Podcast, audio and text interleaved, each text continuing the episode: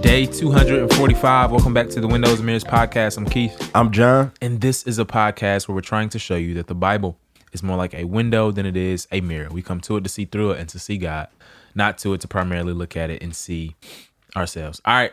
So, in Matthew 13, working our way through Matthew. And one of the things that me and John were just kind of talking about before we got on is Matthew gets a lot done in very few chapters, right? He has Right. 28 chapters, but he gets a ton packed in. Right. And all the gospel writers do. And they're just trying to show, again, Jesus is king. He's come to set up his kingdom on earth. In Matthew 13, remember we talked about these five teaching blocks. Yeah. This is the third one. Yeah. Right? So he's going to say in Matthew 13, like, no, this is what the kingdom is like. And he's going to give a ton of parables um, with which we can't yeah get through all of them.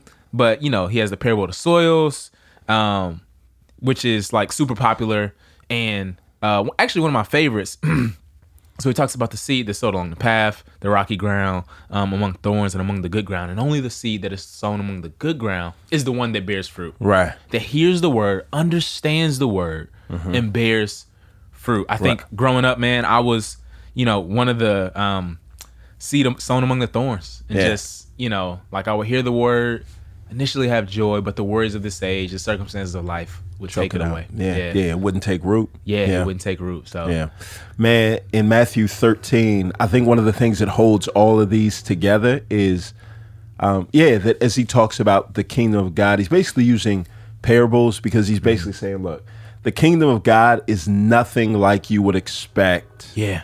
but it's better than you can hope for. And the parables that he's going to use, it's basically like the reason why Jesus is starting to tell him this is like, um, you know, the message of the kingdom is kind of like a inside joke, right? Like you know, like you can be around a group of folks and they have an inside joke, they laugh and you don't. Yeah. It's not because the joke ain't funny, Right. It's just because you're an outsider and you don't really get the context or what's important. But then when somebody brings you along and helps you to understand, Yeah. you can rejoice in it.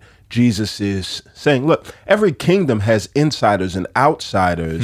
Y'all are on the outside. Let me explain to you this inside joke, right? Let me explain to you what the kingdom is like so that you can rejoice in it, even though right now, right, he's going to go on and it's, Look, it's like a mustard seed. It's small, but small doesn't mean that Mm-hmm. it's not substantial or significant. And on and on and on, he's going to explain what the kingdom of God is like. Absolutely. And one of the things, like you said, bro, is this insider, uh, outsider themes is going to really come to bear in these next few chapters. So basically, the Pharisees and the scribes are being spoken to in, s- in parables, and they're unable to understand it, Mm-hmm. right?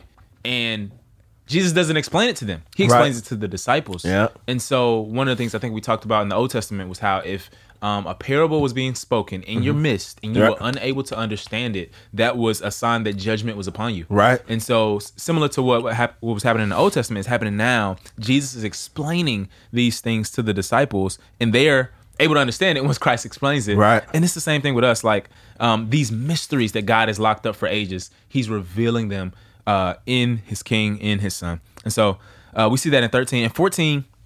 You know, John the Baptist is talked about again. Basically, my man gets killed uh, brutally. And one of the things we're going to see is throughout the Gospels, his life is parallel. Jesus' life parallels John the Baptist or Yeah. the other way around.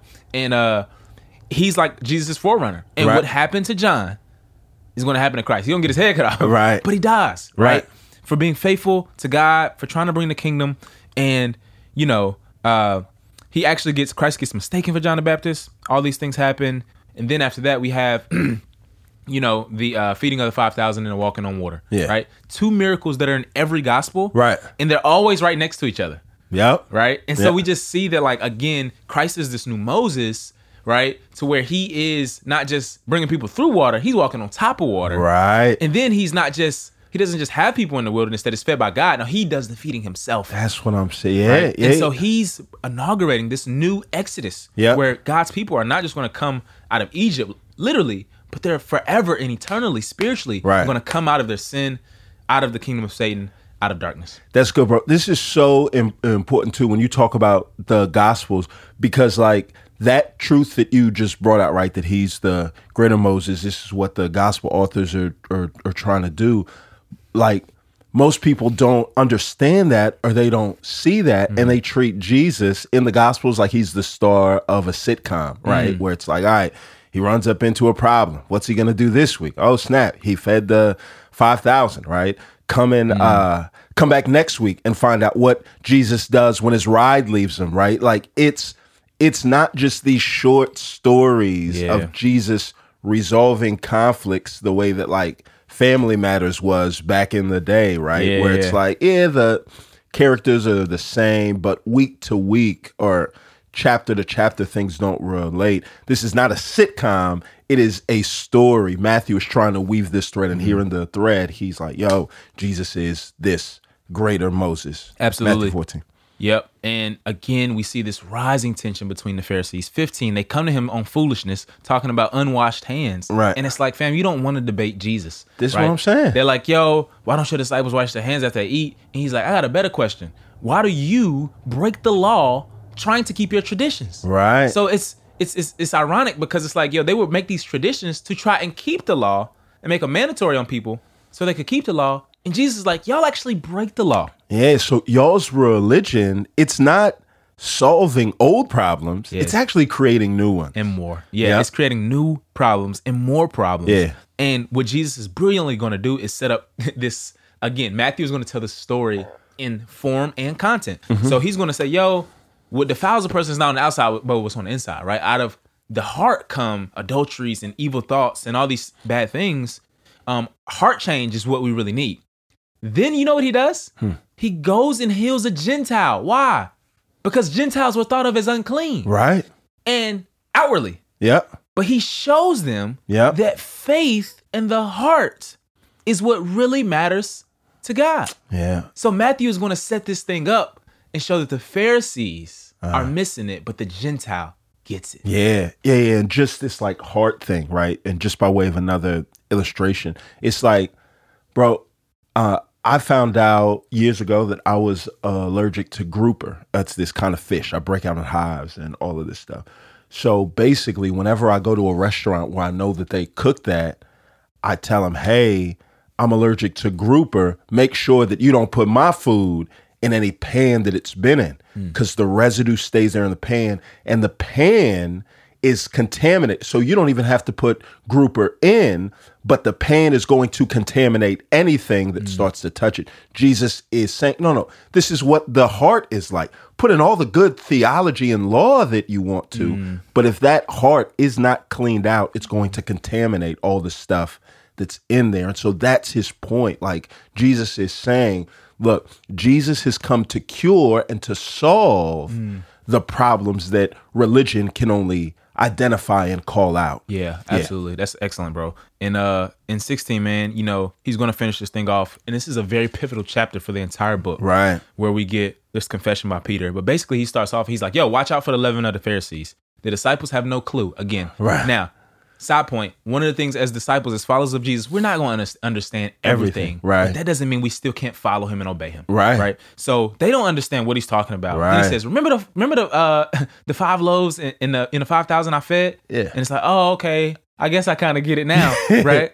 And so Jesus is saying, yo, I'm not talking about real leaven. I'm talking about their teaching. Right. Matthew is trying to show Jesus as a greater Moses, Yeah. as the king from the line of David. Yeah. He's a great teacher. Right. Jesus is the greatest teacher of all time. Right. And he's saying, watch out for their teaching. Right. Right. So this great teacher is showing us there's teaching that contaminates. Right. This is why, listen, theology is important. Right. Everybody's not called to be a scholar, a theologian, Right. in, in, in the professional sense Right. or a seminary student. Right. But everybody is called to have good theology, good Right. teaching, Yeah. because it corrupts and contaminates Right. and will give you misconceptions about the kingdom of God Right. and about who Jesus is. Right. So he tells his disciples, watch out for the le- uh, the leaven of the Pharisees. Then he goes to Peter. He says, yo, who, who do people say that I am?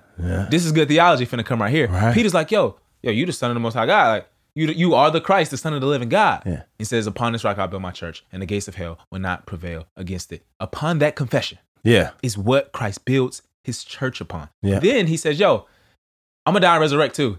And Peter's like, Oh, I didn't come for all that, right? Right. But it just goes to show that, like, yeah, Jesus is the Christ, he is the Son of the living God, but the heart of his mission is to die and resurrect Right. for sinners and for the renewal of the entire world, Yep. right?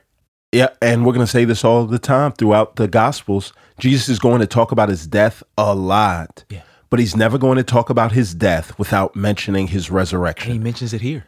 and he he he does right here matthew 16 20 Yeah. 1 is the next kind of phase of this book right so 1 through 4 was the origin story right jesus's uh pedigree then 4 through 16 we see the proclamation right we see these discourses we see the gospel in word and deed and now 16 through the end is going to be his passion. He's going to die and raise. And he's constantly going to talk about his death, but he's never going to talk about his death without mentioning the resurrection because he wants them to know that um, death is not going to have the final word. And for the people of God, if death doesn't have the final word, then fear can't have the loudest voice Amen. when it comes to what we've been called to Amen. One thing I do want to point out. do. Yeah. Peter says, Yo, uh, may it not be so, right? That you would Right. get on the cross. And he says, Get behind me, Satan. Mm. Why? Matthew 4, remember, Satan wanted Jesus to get a kingdom without a cross. Cross. Mm.